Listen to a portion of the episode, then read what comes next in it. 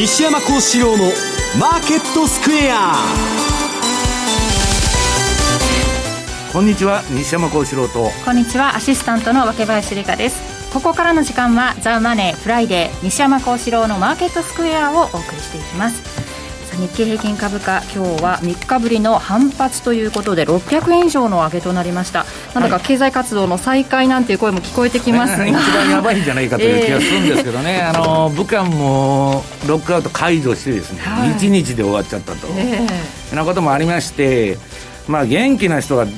あの出回るもんですから、はい、まああれなんですけどもこれまあ今日も後で話しますけどね、はい、スペイン風邪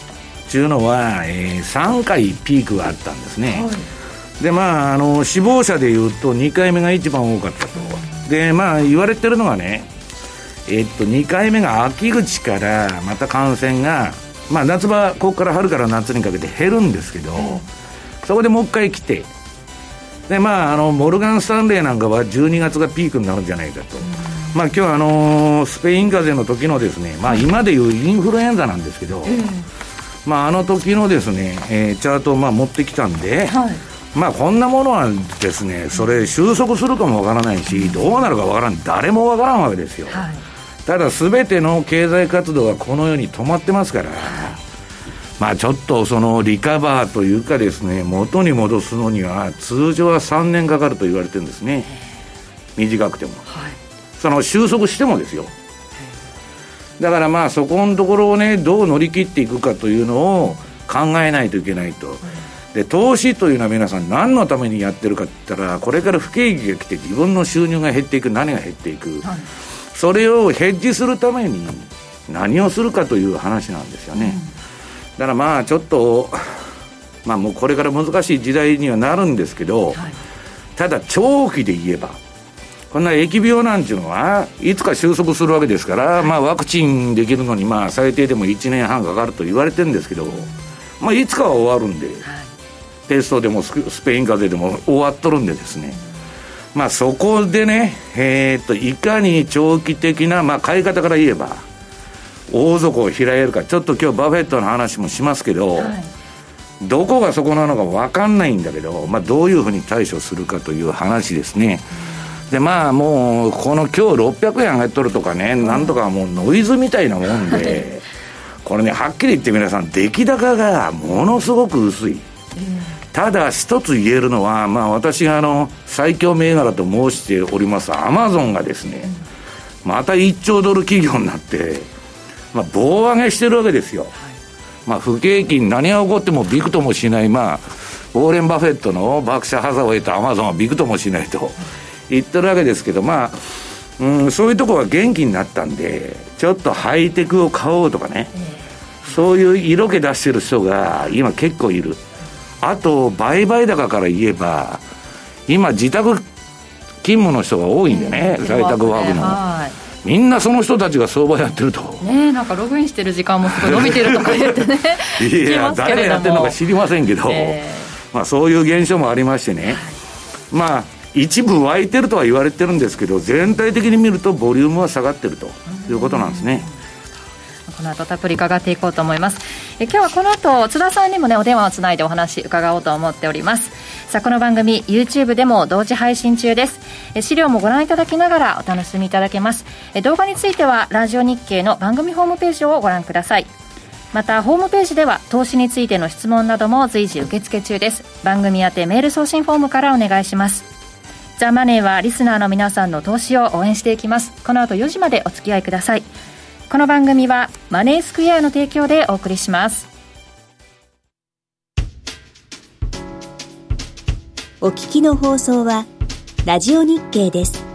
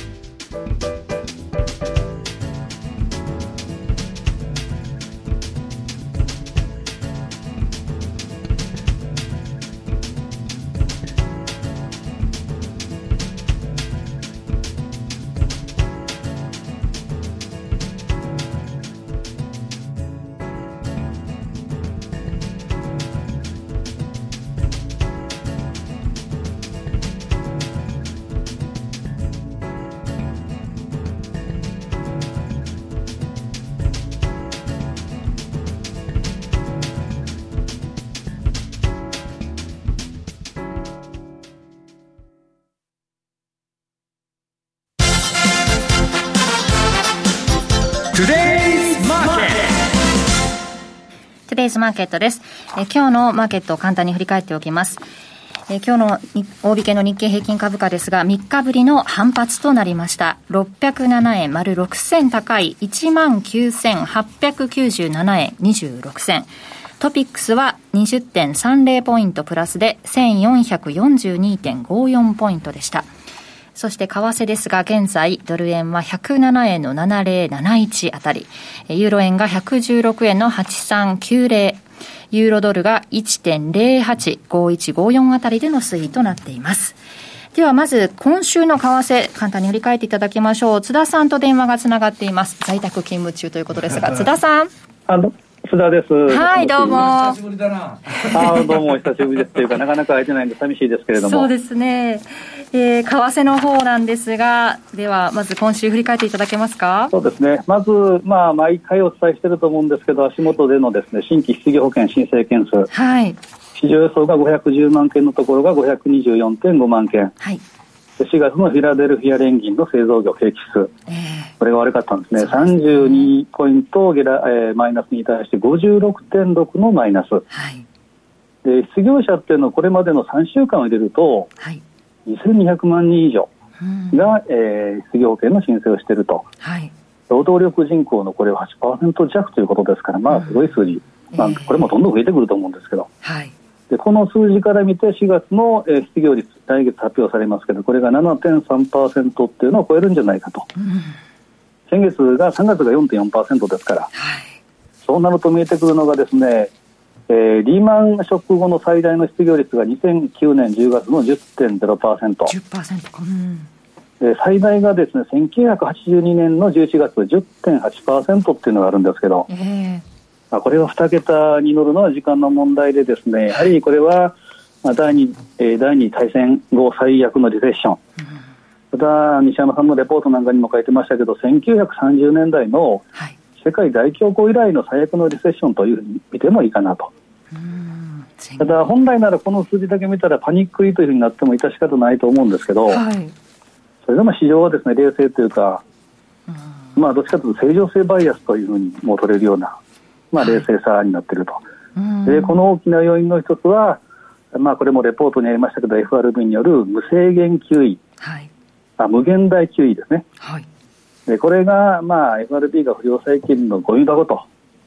いうふうになっている中でですね、えー、ニューヨークダウっていうのが半値戻しになっているということで、まあ、まあ大丈夫だろうと、はい、FRB が全部飲み込んでくれるだろうというマーケットの安心感といいますか。うんえーまあ、コロナウイルスの問題とはちょっと逆フローみたいな感じの、そんな安心感が出てると、はい、でもはや材料も数字も関係がないと。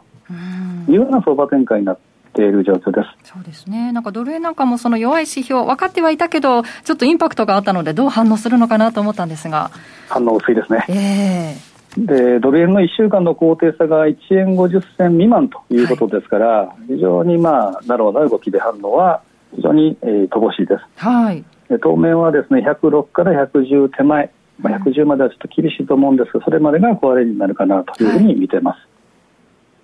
はい、であとはですね足元で目立った動きを見せたのが今朝方ですけど、原油。はいえー、ロシアとサウジとの、えー、サウジのエネルギー大臣が電話会談して必要に応じた OPEC プラスと連携して、はい、原油市場で措置を講じる用意がある、まあ、協調減産。うんこの見解を示したということで、原油が、えー、1バレル26ドルを超える動きになっていると。はい。20を下回っていたところから急ですよね。まあ、急激に来ましたね。えー、でこれもまあいろいろ今、原油相場って非常にですね為替相場、えー、株式相場特に親和性が高いということですから、はい、まあ、日経平均の上げというのも当然この動きにも関連しているのかなと思うんですけど、まだロシアとサウジのことですから、はい、非常にまだ不安定要因要素が強いかなというふうに思います。そうですよねあともう一つ、はい、はい、どうぞ。いいですか、もう一つ見たのが、はい、今日の11時に発表された中国の1、3月期の GDP。はい、これが予想がマイナスの6.5%のところがマイナス6.8%。えー、で小売の売上高がマイナス10%予想に対してマイナス15.8%。はい、あこの辺の数字が本当にあの正しいのかどうかっていうのは何とも言い難いところなんですけど、えーあの四半期ベースであの比較可能な1992年以降、これ初のマイナスとい。うふうに言われています。で今までの最低というのが去年、はい、10月、12月期の、えー、プラス6%ですから、まあ、初めてよくマイナスを出したなという感じがしますけど、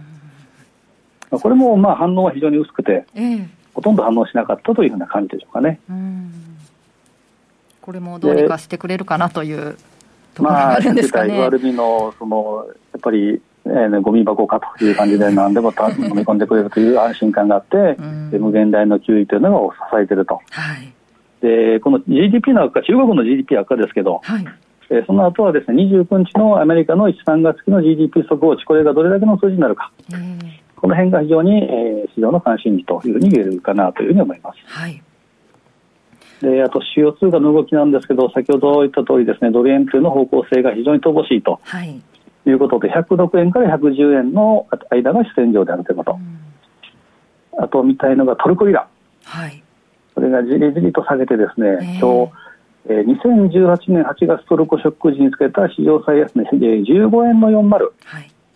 これに並んでるというふうな動きで、ここを割り込んだ場合はですね、投げ売り、ローバイ売りというのもあって、要警戒かなというふうに思うんですね。はい、で、メキシコペソ円もですね、原油とえー、釣りやすくなっているというのもありますけど、この、えー、資源新興国の動き、特にトルコリラの動きには、しばらく警戒が必要かなというふうに思いますね。コロナに加えて、ね、津田さんね、あのトルコリラとかスワップとかおかしくなってますよね、今。そうなんですよね、今、市中金利の動きっていうのも非常に、えーまあ、激しいということと、まあ、本当にあの2時間後にですねロックは、えー、都市封鎖をしたと。はい。つまり今から2時間後に都市封鎖ねということで非常にパニックになったという話もやったりですね、はい、まあ、西山さんおっしゃった通り、まあ、市中金利の動きも当然ありますしそういう意味では22日の TCMB、うん、これがどこまで利下げをしてくるのかこれで、えー、大きなトリガーになる可能性というのも十分あり得るかなと思いますね。はいね、新興国通貨、他にも。もね、おかしいし、えーね、まあまあ、もうコロナの前からあの、ちょっとおかしかったんですけど、経済から何から。ちょっとそこら辺の流動性がね、はい、まあ、ブローカーに聞いてると、相当やばくなってると、あと、まあ、メキシコも格下げされましたんで。でね、はい。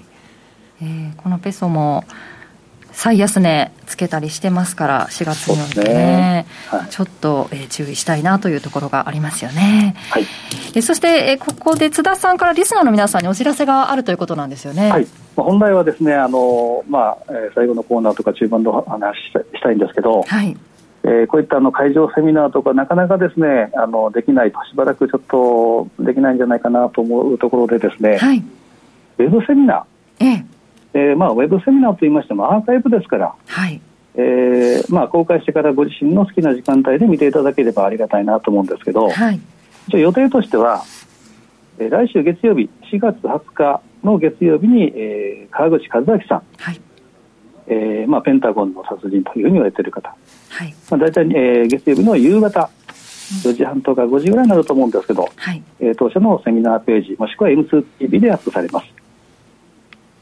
で5月1日金曜日、まあ、ゴールデンウィーク前ですけど河合美智子さんテクニカルの女王、はい。あえー、この会社の、えー、アーカイブのセミナーも大体5月1日の夕方、はい、16時半から7時、えー、17時ぐらい。ぐらい、はい、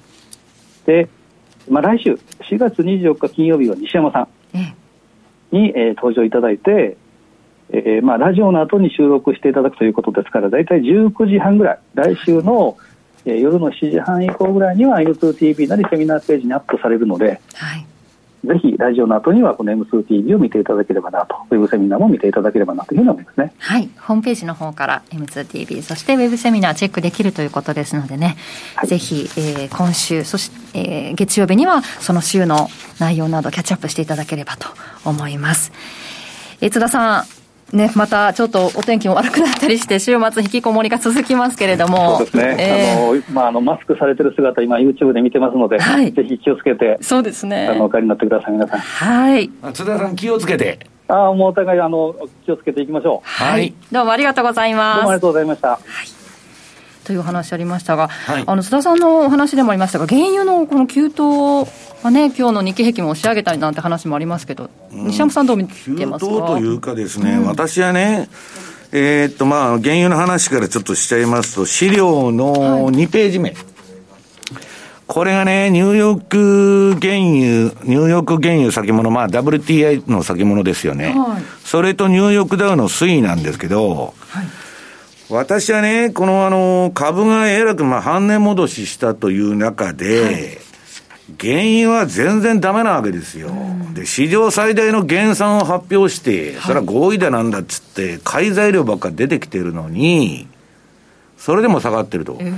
これは世界的にまあ中国ももう今ダメになってますけど、あの、生産が止まってまして、原油の需要がですね、すごく落ちてるんですよ。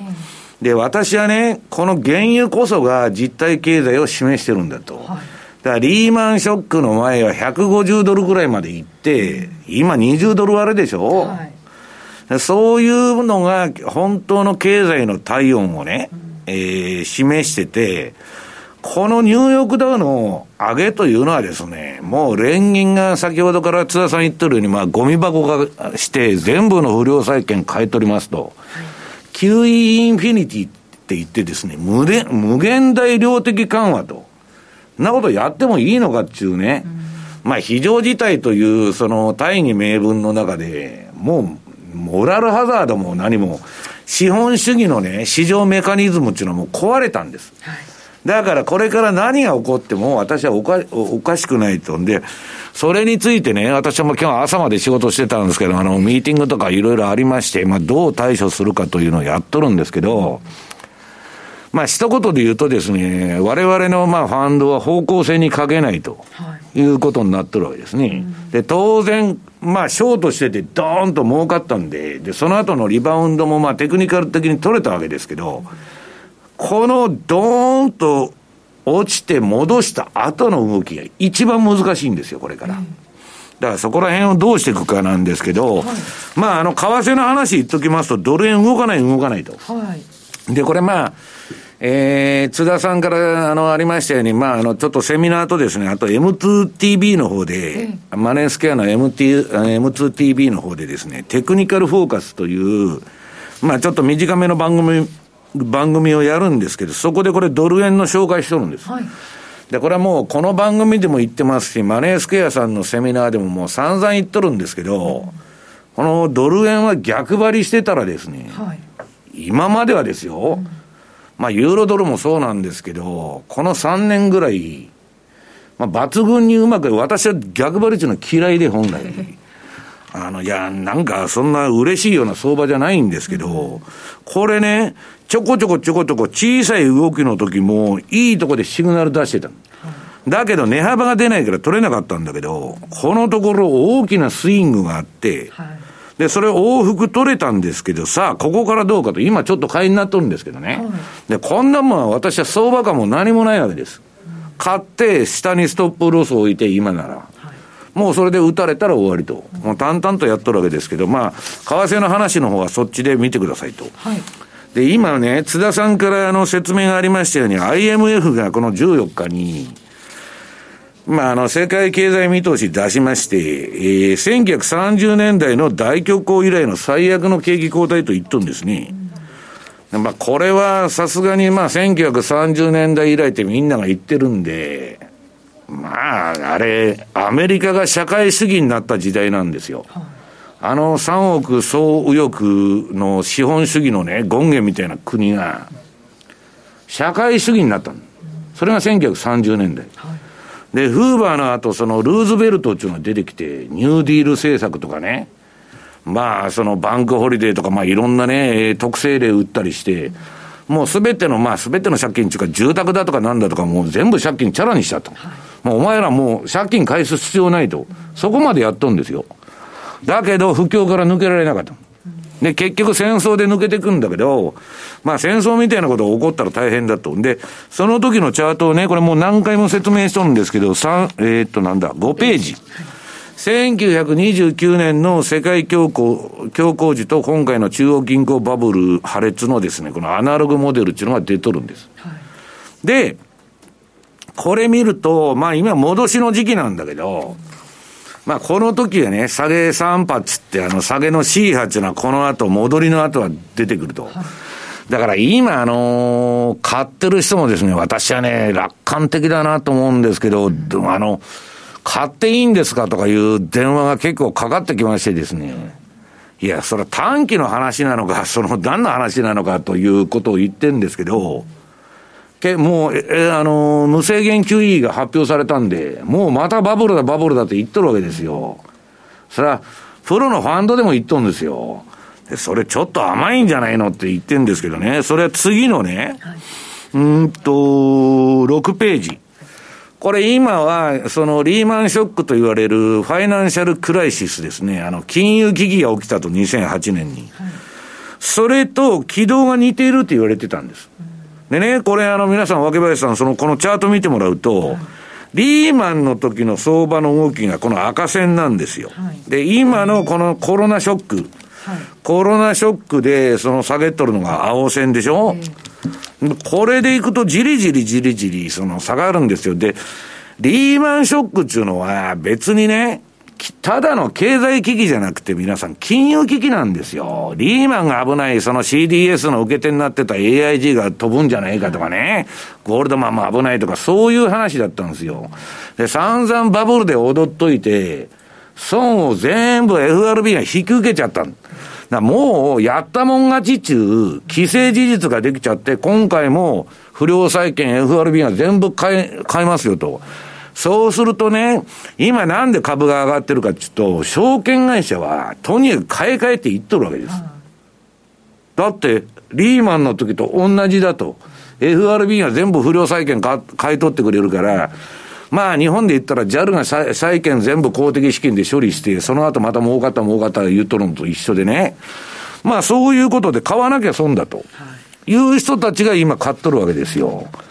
だから、だから、だけどそんなもんね、損失保証付きでね、全部中央銀行に押し付けて、で、その付けっていうのは国民に回ってくるんですよ。税金ですもんね。で、やっとる証券会社は何億円中ボーナスもらってね、何のリスクもなく逃げていくと。あナシーブ・タレブが言っとる、未銭を切らない人たちなんです。自分では何のリスクも取らないけど、損だけ巧妙に人に押し付けると。だからコロナだ、コロナで大変だから FRB なんとかしろと。だけどなんでね、バブルに踊ってむちゃくちゃやった企業の不良債権をね、国家が管理しなきゃいけないのかっていう話ですよ。やったもん勝ちですね。何のペナルティもない、やったもん勝ち。私はね、この番組で皆さんに言ってきたように、リーマンショックで豚箱に入ったやつは一人もいないんですよ。じゃあやるでしょう。今やってアマゾン買って史上最高値だと、またボーナス何億円もらえると。やるに決まってるじゃないですか。だから、そんなことやっててね、もう誰も資本主義のメカニズムを今信じてないと。まあ、いわば社会主義ですよね。その中央銀行が全部借金引き受けてるわけですから。で、まあ、リーマンショックに似てるっちゅうんで、これからね、まだ自利品になるかもわからないと。29年の時は大きく戻すんですけど、まあ、どういうパターンになるのか皆さんわかんないんです。で、ニューヨークダウとこれもう何回持ってきます。持ってきてますように資料。ニューヨークダウとリーマンショック時の下落率。えー、資料の7ページですね。この時はダウが54%下げとるわけです。で、えー、日経平均が61%下げとる。はい、今回30%しか下げとらんのですよ。大恐慌以来とかリーマンショック以上と言われてる危機がですね、なんで30%の下げで済むんですかっていうのは小学生でも思う疑問でしょ？だけど、パウエルが何とかしてくれるんだと。で、今のところね、えー、次の、えっ、と、リトレースメント、フィボナッチのあれを見てもらいますと、日経平均が9ページ。日経平均の冷やしですから、これまあ31%下げて、えー、まあ382戻しを超えるレベルまで上げてきたと。はい、で、ニューヨークはもう半値戻ししてますんで、まあここはだから29年の形と似てるわけですよ。だけど、もうね、今あの、ウォール街のね、それこそ若い30以下のやつに聞いてると、半値戻しは全値戻しだと。これからね、えー、インフィニティ QE のバブルが来るんだと。もう、QE1 とか2とか3はいつかは終わると思ってビビりながらやってたけど、無制限に買ってくれるんだから永久に買えなんだと。またバカな奴らがたくさん出てきてるわけですね。で、えー、その結果ですね、えー、どうなってるかと言いますと、えー、次の11ページ。これ私がね、皆さんにこの放送でもずっと言ってます。史上最強銘柄アマゾンが、また1兆ドル企業になったと。でね、これはまあパンローリングのカスタムチャートに私のインディケーターが書いてるんですけど、この、まあ、チャートが緑になる。下のサイドバーが緑になると、買いトレンド相場なんですけど、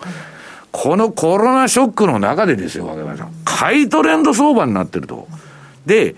えっ、ー、と、左側が日足で、右側が月足なんですけども、垂直に上がっとるじゃないですか、月足なんか。これはね、私もちょっとどびっくりと。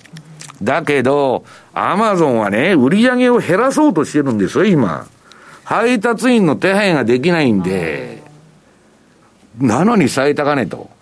だからね、皆さん、これからは人とかもう場所とかね、不動産代払って全、人件費払ってと、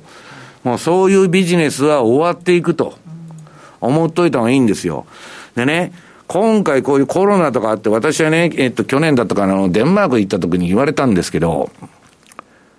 あの、いわゆるホワイトカラーとかブルーカラーって呼ぶじゃないですか。世の中に本当なに必要な仕事はブルーカラーの仕事なんですよ。ホワイトカラーの仕事なんていうのはもう全部人工知能に置き換えられる、これから。だからそういうね、変、もう世の中の大変革期に来てるんですよ。その中で株式投資でも何の銘柄買っていくかっていうのは非常に重要だと。私は言ってますように、アマゾンは史上最強だと。えー、ウォーレン・バフェットのゼロコストビジネスと一緒でですね、ゼロで資金調達して、で、保険金の解約が来るまで、あの、金の、あの、なんだっけ、出金はないわけですよ。だから、長期投資ができてんで、彼一流の相場間でですね、相場の底根を拾っていくと。でね、私はこの相場まだそこを打ってないと思ってんです。ちゅうのはさっき言ったようにみんなが買いバカ買いバカと、もうあの、FRB が無制限 QE 売っとるじゃないかと。ここで買わんかったら男でいないみたいな変な精神論に言う奴がいてですね、何を言ってるんだと。そういうね、興奮状態があるわけですよ。もう一つは、えー、私が、まあ、今日のあのー、今週のレポートいくいくつか書いて、今日のマネースケアさんの CFD のレポートでも書いたんですけど、まだパニックの兆候が全く見えてないんです。なぜならですね、これ日経平均例にとりますと、これまああの、資料の12ページに出てるんですけど、まあ、勝ってないスピードで31%下げたわけです。ナイアガラの滝みたいに。だけど、過去51回の戦後のね、えー、景気後退期の日経平均の下げ幅の平均は29%ですから、通常のヘルシーコレクションなんですよ、この3割の下げっていうのは。という、でね、普通は、そのもうみんな諦めてもぶん投げて好きにしてくれやと、もうやられたと、もう1円も金ありませんとかいうね、あのー、いうね、経済区で自殺者とか出て、そういうことで相場が止まっとるわけですよ。ところが今回は、えー、っと、まあそういうお衣装のぶん投げとかそういうのがあったんですけど、同時にですね、今ものすごいさっき言ったように取引してると。はいこの、今放送見てる、だから皆さんにもおられるかもわかりませんけど、家で相場やってると。えー、仕事もしながら。やってるいや、それは知りませんけど、あの、私の周りでもたくさんいますよ。はい、で、儲かった儲かったとか言って電話かけてきとるのがおるんですけど、何やってんだと。で、それはともかくね、そういう損した人がいる一方で、同時にね、損した人も含めて、これから新しく入ってきた人と、ほとんどの投資家が回復から気を逃すまいと、もうこの相場押したら買いやつは構えとるわけですよ。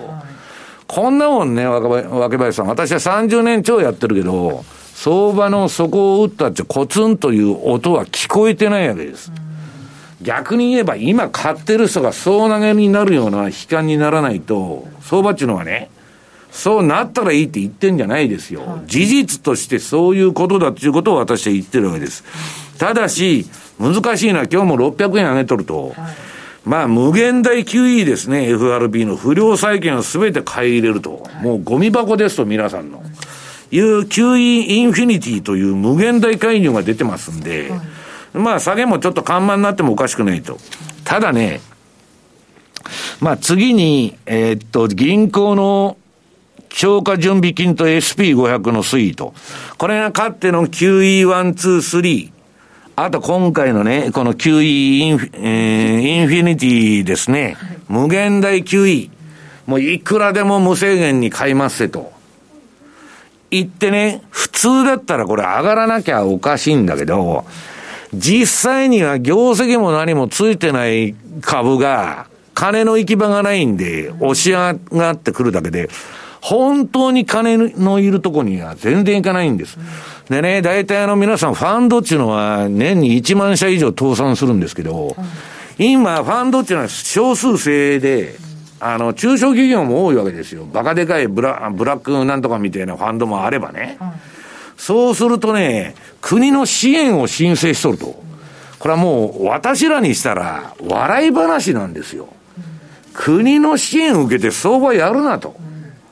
だから、まあ、ちょっとね、えー、これで収まったっていう感じはしてない。で、ちょっともうちょっと言っておきますと、あの、皆さんこれ見てほしいんですけどね、経済がまあ完全封鎖されてるとロックアウトで、もうとにかくこの3週間で、化林さんこの前言ってましたけど、1500万人失業申請が出とんですよ。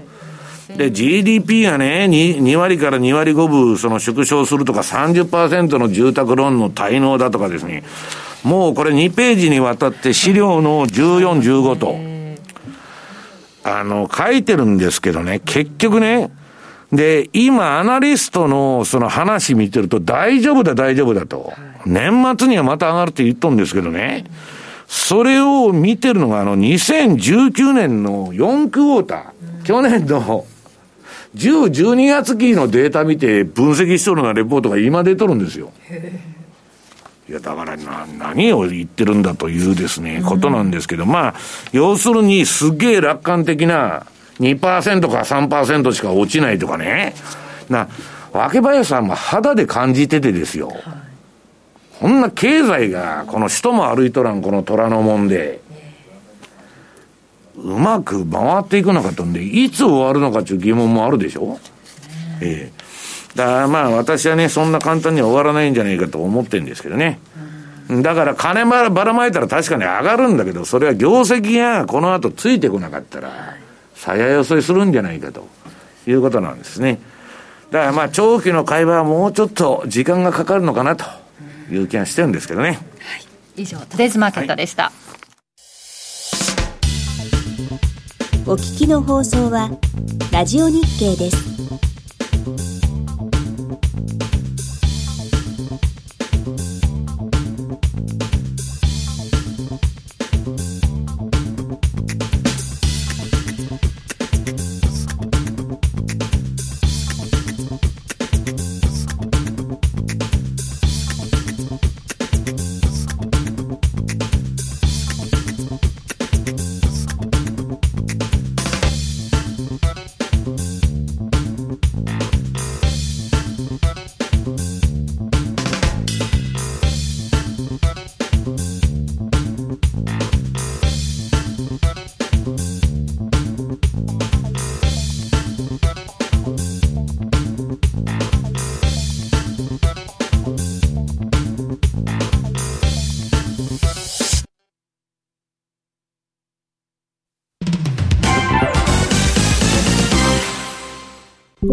ースクエア資産運用をお考えならマネースクエアで FX 株価指数 CFD で中長期的な運用を行うミドルリスクミドルリターンの新しい投資スタイルをご提案しています。特許取得のオリジナル注文、時間を資産に変えるテクノロジートラリピは、あなたの相場感をしっかり活かしながら、手間暇のかからない快適な運用をサポート。もちろん、最新マーケット情報や運用に役立つレポートのご提供、相場をわかりやすく読み解くセミナーの開催など、あなたの運用を成功に導くためのサポートコンテンツも豊富にご用意しています。今、マネースクエアでは、米ドル円、カナダドル円、メキシコペソ円の北米3通貨に注目しています。この3通貨をトラリピでお取引するとボーナスポイントがもらえるお得なキャンペーンを開催中。まだマネースクエアの講座をお持ちでないという方は、ぜひこの機会に講座開設をご検討ください。マネースクエアでは、これからもザ・マネー、西山幸四郎のマーケットスクエアを通して、投資家の皆様のお役に立つ情報をお届けしてまいります。毎日が財産になる。株式会社マネースクエア。金融商品取引業。関東財務局長、金賞番号第2797号。当社の取扱商品は、投資元本以上の損失が生じる恐れがあります。契約締結前交付書面をよくご理解された上でお取引ください。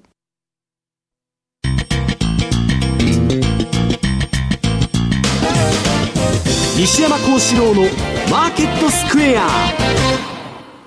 このコーナーではマーケットの見方について西山さんにいろいろな角度で教えていただきます。今日のテーマは新型コロナウイルスは収束に向かっているのか？というテーマですが、はい、アメリカはなんか3段階でね、経済活動を開会しようみたいなこと言ってましたけど。あとは中国の生物兵器だと、うん、トランプが下げまくって、あの、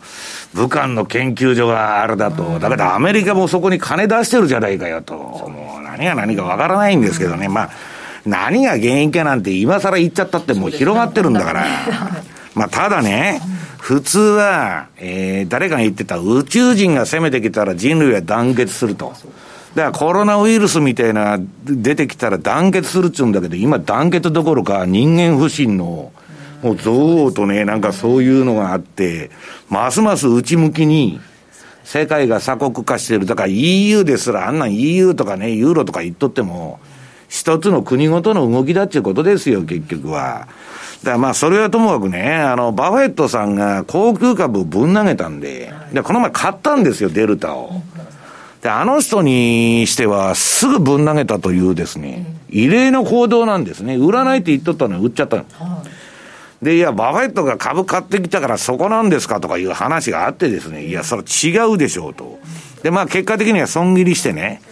まだまあ株のそういう上昇を望めないという見方にちょっとなってるんですけど、彼も。ただね、なんで買ったかっていうと、このコロナウイルスがどうなるかっていう後半はこの話なんですよ。でね、これバフェットと資料の何ページだ ?17 ページ。これはね、あの、ビル・ゲイツとバフェットってすっごい仲良くて、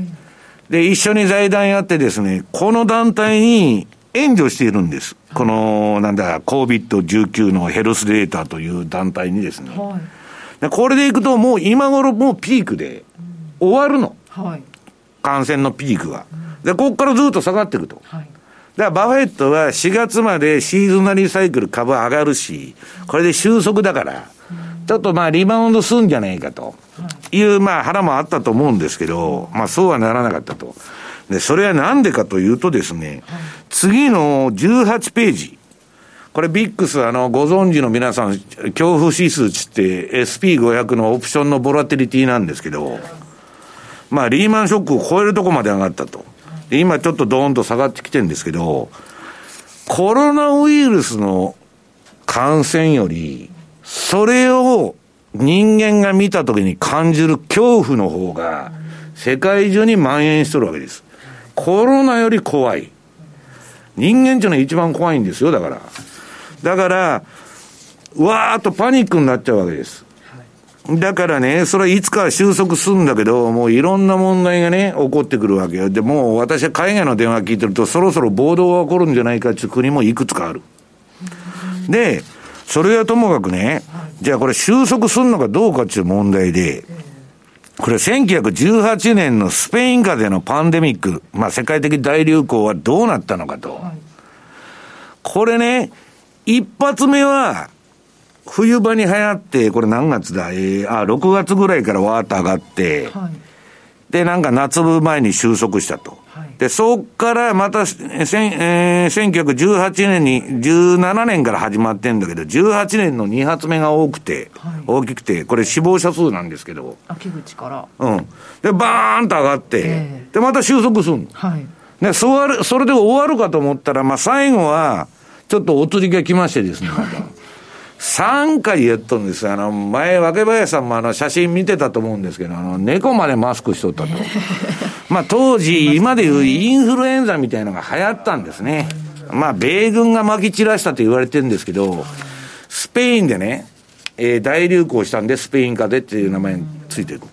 で、米軍が撒き散らしたって言われてるんですけど、その前は中国から労働者強制的に連れてきてですね、感染したとか、まあいろんな説が当時出てるんですけど、本によると、まあ何が本当かわかんない。だけど、えー、これ見るとですね、ちょっと一撃でね、この今の、終わるかどうかわかんないと。で、結局のところ、究極的にはですよ、皆さん、ワクチンができないと。ワクチンできたらインフルエンザと一緒で、まあ、ちょっと安心はするんでしょうけど、恐怖が消えないわけです。2番底、3番底恐怖と。でもう一つは、モルガン・スタンレーがね、えー、これ出してる、あの、あれなんですけど、モルガン・スタンレーリサーチが出してる、このコロナのピークはね、一回収束しても、12月に2番目のピークが来ると言ってるわけです。まあ、冬場流行るの大体わかるじゃないですか。まあ、この春頃から皆さん夏は流行らないんですよ。だから私はね、もうこんなもん、病気の専門家でもないし、感染の専門家でもないし、なことわからんと。いうことでね、えー、っと、この次のなんだ、21ページ。これはね、ある売買手法なんですけど、私がずっと推奨してる。相場が大暴騰しようが大暴落しようが、まあ、壊滅的損失と、まあ、ほぼしない。大暴騰したらむちゃくちゃ儲かる。大暴落しても多分、そんな損はしない。まあ、利益になるんじゃないかっていうね。売買手法なんですけど、まあ、これはあの、あの、なんだっけ、月曜日のメルマガに書きますんで、まあ、ここで言いませんけど、非常に今もいいパフォーマンスやってて、ちょっとね、痺れるような動きになってるんですけど、まあ、それはともかく、まあ、これはまあメルマガの方で月曜日にやりますと。はいはい。はい、でね、これまあいくつかパターンがあるんですよ。何と何と組み合わせてやったらいいと。だからまあ、とにかく暴騰しようが暴落しようが生き残れると。まあ断言はしませんけどね、生き残れる確率は高い。こっから5年でも10年でも3年でも1年でも。はい、で、もう一つはですね、そのバフェットさんが、その、いつ買うんだと。いう電話ばかかかってきて、このところね、新聞とかメディアの取材をかなり受けたんえー、みんなバフェットいつ買うんだって聞いてくれ。知りませんと。本人に電話かけて聞いてくれと。ただね、私はこういうふうになるんじゃないかと思ってるのを、まあちょっと今週取材、テレビ東京さんの方で受けましてですね、はい、えっと、モーニングサテライトの4月22日水曜日、はい、これのね、はい、えー、フチコの特、うん、突撃マーケットと。このコーナーで、えー、ウォーレン・バフェットの、まあ、特集をするらしいんで、皆さんぜひ見てほしいんですけど、はい、い。や、これ見てたらね、若林さん、その、現金が14兆円も積み上がってんですよ。なデルタやサウスでね、まあ今週レポート書きましたけど、ちょっとぐらい損したってびくともしない。うん、彼が、まあ要するにですね、その四半期ごとに発表するわけですから、バフェットが皆さん買い出してから乗っても十分間に合うと。いうのがね、あのおっさんは鋭いですからね。あの、そんなの、表向きはまあ万年強気みたいなことか言ってんですけど、まあこんだけ14兆もね、14兆円も金貯めとるってことは、暴落が来ると思ってるから貯めてるんですよ。で、50%の下落も想定値で年次報告で言っとるわけですから、まあ果たしてどこで買ってくるのかと。で私はね、この番組でも買うポイントも言っとるわけです。どういうふうに買ったらいいと。で、まあ、その最後にバーク社のね、そのポートフォリオを見てみますと、はいまあ、何の変哲もない銘柄が並んでて、このまあ、航空会社、このコロナ禍の影響でですね、まあ、かなり損切りはしたんですけど、これ、若林さん、このリターン見てくださいよ。もうね、はい、取得コストと、まあ、で、いくらで買ったなんかなんどういうでもいい話なんですけど、まあ、去年の12月時点で124%のパフォーマンスを、まあ、あの、あれしてると。だから、今の相場でね、レバレッジかけすぎて飛んじゃったとか、為替でもドル円が101円で飛んじゃったとか、いろんなことを、その、が起こってるんだけど、お衣装が来たとか、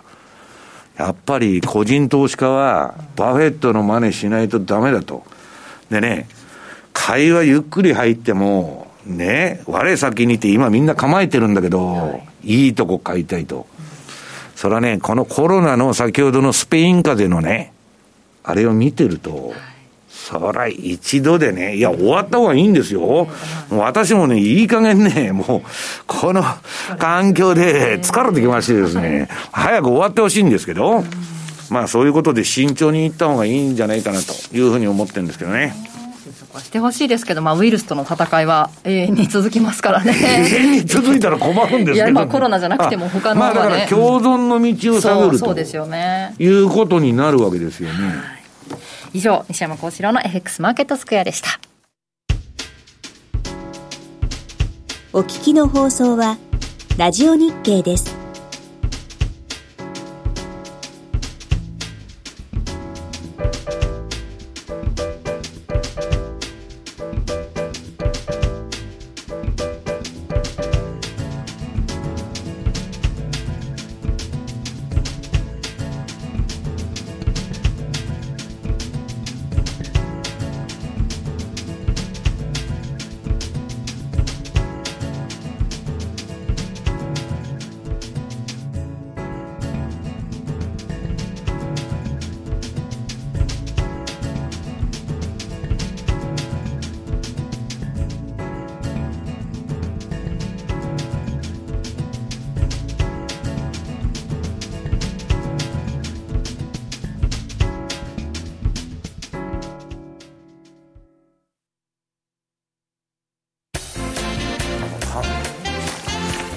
ということで番組そろそろお別れの時間です。本当にね夏になると収束するのか願いたいところですがあの治療薬もねなんかギリアドとか、うん、アビガンも期待されてますよね、えー、なんか肺が蘇ったとかいう話があって、まあだからそういうものが出てきたらね、はい、この恐怖というのは収まりますんで、ね、もう早くね、もうあのー、全力を投入してですね、ワクチンの開発ですよ。そこが究極ですから、はい、だから不安心理がなくなったらね徐々に経済もまああれしていくと思うんですけどね。この全体じゃなくなって個に個の時代になってくるってさっき西山さんもありましたけど協力してほしいところですがなかなかこうね集まりにくいですし、あの今だから飲み会もみんなネットでやってるの知ってます？そうですよね。なかなか新しい取り組み方ですけど。いやなんか知らないけど変な時代になってきたなという感じがするんですけど、不要がちょっとこのコロナによって浮き彫りになってなんかはっきりしてきたのかなというところもあります。し、うん、そこにね、まあ、世の中がねこれから大きな変化を迎えることは間違いないと。で我々は変化に対応しないと生き残れないということですね。ちょっとそれを見極めながらまずは収束願い願うばかりです。週末ちょっとお天気ぐずつきそうなんですがおこもりにも、まあ、慣れてきたという方もね いらっしゃいますので良い週末をお過ごしください、はい、今日のここまでのお相手は西山幸四郎と若林理香でした。さようなら。この番組はマネースクエアの提供でお送りしました